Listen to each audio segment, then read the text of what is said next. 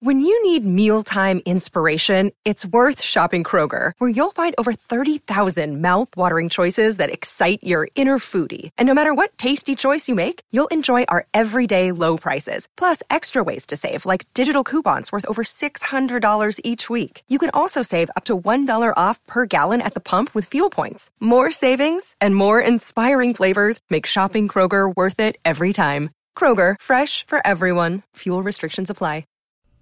Welcome, friends, to our Christmas week Buckeye Talk Lightning Round. I'm Doug Lesmerises. It's Christmas Day in Scottsdale, Arizona, and I am here to drop your headlines for this Ohio State Clemson matchup in the Fiesta Bowl, a college football playoff semifinal on Saturday. Stephen Means, Nathan Baird, and I are here in Arizona to cover it for Cleveland.com. We're doing daily Buckeye Talk podcasts out here in Arizona. We hope you're listening to those. And these are your Buckeye Talk headlines to get caught up with what's going on with Ohio State as they prepare for this number two versus number three showdown in a college football playoff semifinal. Clemson's Trevor Lawrence and Ohio State's Justin Fields have known each other for years. They both grew up in Georgia, about 20 miles apart from each other, but they did not play against each other in high school. They were in different um, divisions. They did not get that opportunity. They certainly knew of each other. And Trevor Lawrence out here this week said that he's friendly with Justin Fields. They aren't the best of friends, but they certainly know each other's game. And Brent Venables, the Clemson defensive coordinator, was in charge of recruiting that area for Clemson, that area in Georgia. And he remembers coming across these guys when they were freshmen and sophomores in high school and, and realizing very quickly that these were going to be two of the very best quarterbacks in the country. And here we are in the class of 2018. They were the number one and number two overall recruits. Lawrence first, Field second. Lawrence took over as the starting quarterback at Clemson as a true freshman in 2018 and led the Tigers to a national title. He's undefeated in his college football career, but Justin Fields is also undefeated as a starter. Started off at Georgia last year, transferred to Ohio State, and now here we are on the other side of the country. And Trevor Lawrence remarked at how kind of crazy it is that it took coming to Scottsdale, Arizona, Glendale, Arizona is where the game will take place on Saturday. But this is where these two guys will finally be able to take the field against each other. This is not going away. They were competitors in high school. They were competitors on the recruiting circuit. They were the top two recruits in their class. They very well may be the top two quarterbacks in the NFL draft a year from now. But right now, this semifinal in many ways will come down to Trevor Lawrence versus Justin Fields. And then the 2020 college football season may come down to that. These two very accomplished quarterbacks who have absolutely lived up to the hype. We're going to finally see them on the field on Saturday. Trevor Lawrence, Justin Fields, the story of this Fiesta Bowl, and maybe the story of college football in 2020. Chase Young is the best defensive player in the country. He's a unanimous first team All American. And how is Clemson going to handle him? How teams are dealing with Chase Young has been an overriding storyline for Ohio State this season. There were many teams in the Big Ten early on who could not figure out what to do with Chase Young. The result was that Chase Young went crazy. For instance, he had four sacks against Wisconsin. But later in the year, teams found a better way to handle him. I think maybe he didn't play quite as well late in the year as he did early in the year, but now these two teams, Clemson and Ohio State, on a 21 day break from championship conference weekend until this Fiesta Bowl on December 28th. So how will Clemson block Chase Young? Well, the guy who might get a lot of action there is sophomore left tackle Jackson Carman who was an Ohio native. He was a guy that Ohio State wanted in recruiting. He surprised a lot of people when he chose Clemson in the recruiting process. That was a big deal in Ohio. Um, Chase Young and Jackson Carman already seemingly exchanging some thoughts via social media and that kind of thing. They are very aware of each other. And how Clemson is able to block Chase Young is, is going to be a very much a determining factor in this game. Um, Chase Young said if they can keep Trevor Lawrence off balance. The Clemson quarterback sort of jittery back there is the word that he used, and that's going to be in Ohio State's favor. If Trevor Lawrence has all kinds of time, then Ohio State's going to be in trouble. Part of Ohio State's defensive philosophy, um, a lot of it matches up with Clemson, right? They're going to play three cornerbacks who are NFL level cornerbacks. They're going to trust their secondary, but they have to get pressure on Trevor Lawrence. And so Chase Young is a huge part of this game plan for both teams. And it may come down to an Ohio native, Jackson Carman, the left tackle for Clemson, who's tasked with trying to stop him. Watch this on Saturday night. Does Clemson double team Chase Young a lot? Do they have a tight end or a running back there to help Jackson Carman? Does Chase Young move around a lot? Is he going from the left side of the line to the right side of the line to kind of floating in the middle of the line? Ohio State will want to get him freed up. If Chase Young is not a big part of this game, it's probably going to be very difficult for Ohio State to win. So Chase Young versus Jackson Carman, another matchup to watch in the Fiesta Bowl on Saturday. Ohio State's secondary is a huge part of this matchup with Clemson in the December 28th Fiesta Bowl. Three years ago, Clemson beat Ohio State 31 to nothing. That was Deshaun Watson, one of the great college football players in the modern era, who beat Ohio State that night. But the biggest deal for Ohio State that night in the Fiesta Bowl playoff semifinal in 2016 was not the 31. Giving up 31 to Deshaun Watson that night actually wasn't that bad. It was the zero. So Ohio State obviously has to score in this game. But this secondary for Ohio State also has to keep, has to slow Clemson down. Let's say it that way. Nobody's going to stop Clemson.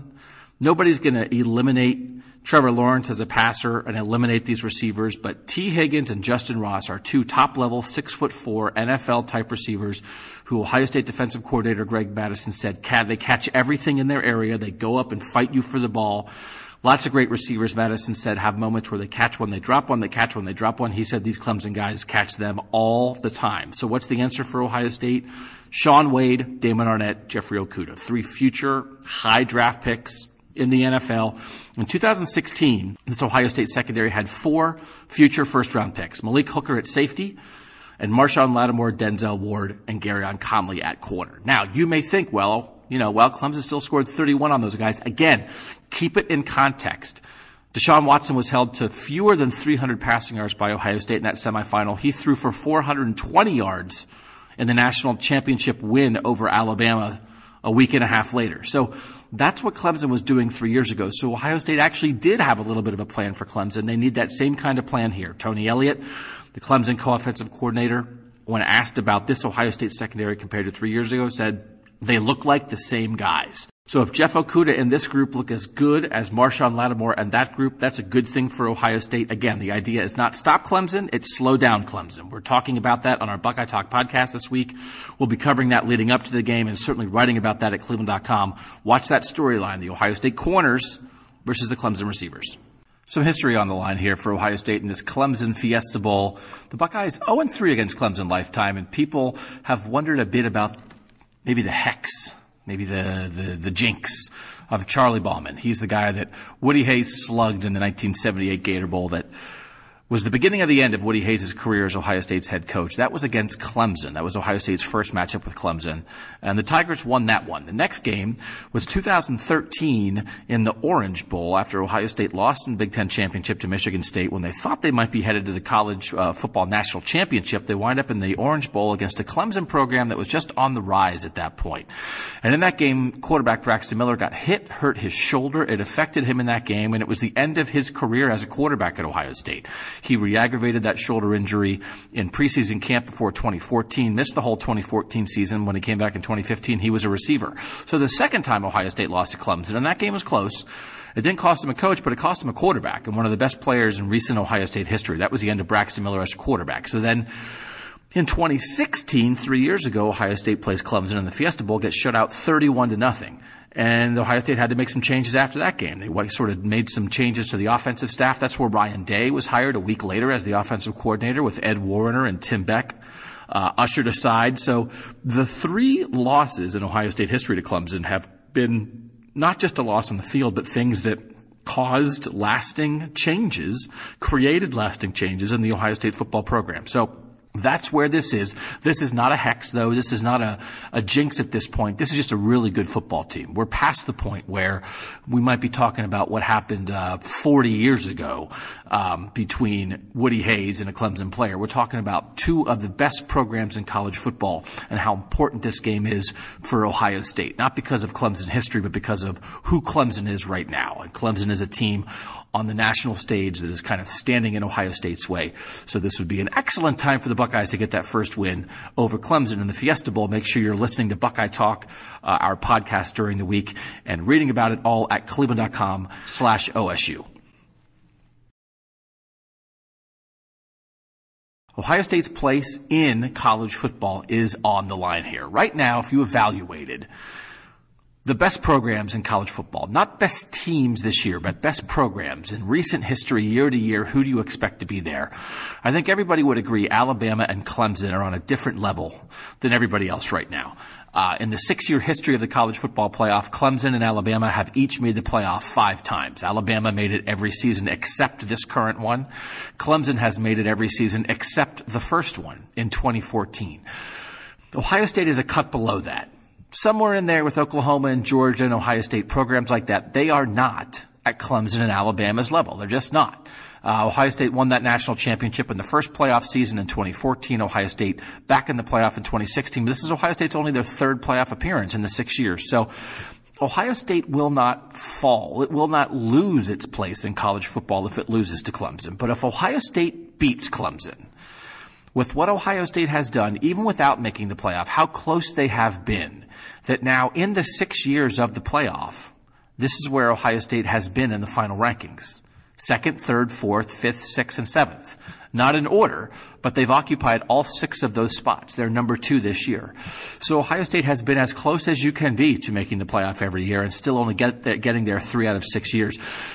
But for Ohio State to beat Clemson here, Ohio State has already beaten Alabama on the playoff stage. They beat the Crimson Tide in the semifinal before beating Oregon in the championship game in 2014. To beat Clemson on a similar path, to set up a chance against Oklahoma or LSU in the national championship game, very well might vault Ohio State back into that top level that they've been very close to, but clearly not at in recent years. When you haven't made the playoffs since 2016, when you haven't scored a point in the playoffs since 2014, you can't be considered on the same level as Alabama or Clemson. But with a win against Clemson, I think Ohio State would elevate itself in its standing in college football right now. And then I think when you say who are the best programs in college football, if Ohio State wins, I think you say Clemson, Alabama, and Ohio State. That's what's on the line for the Buckeyes. Obviously, they're trying to finish off an undefeated 15-0 national championship season, but this is beyond just right now. This is where Ohio State is viewed in the college football landscape in the modern era.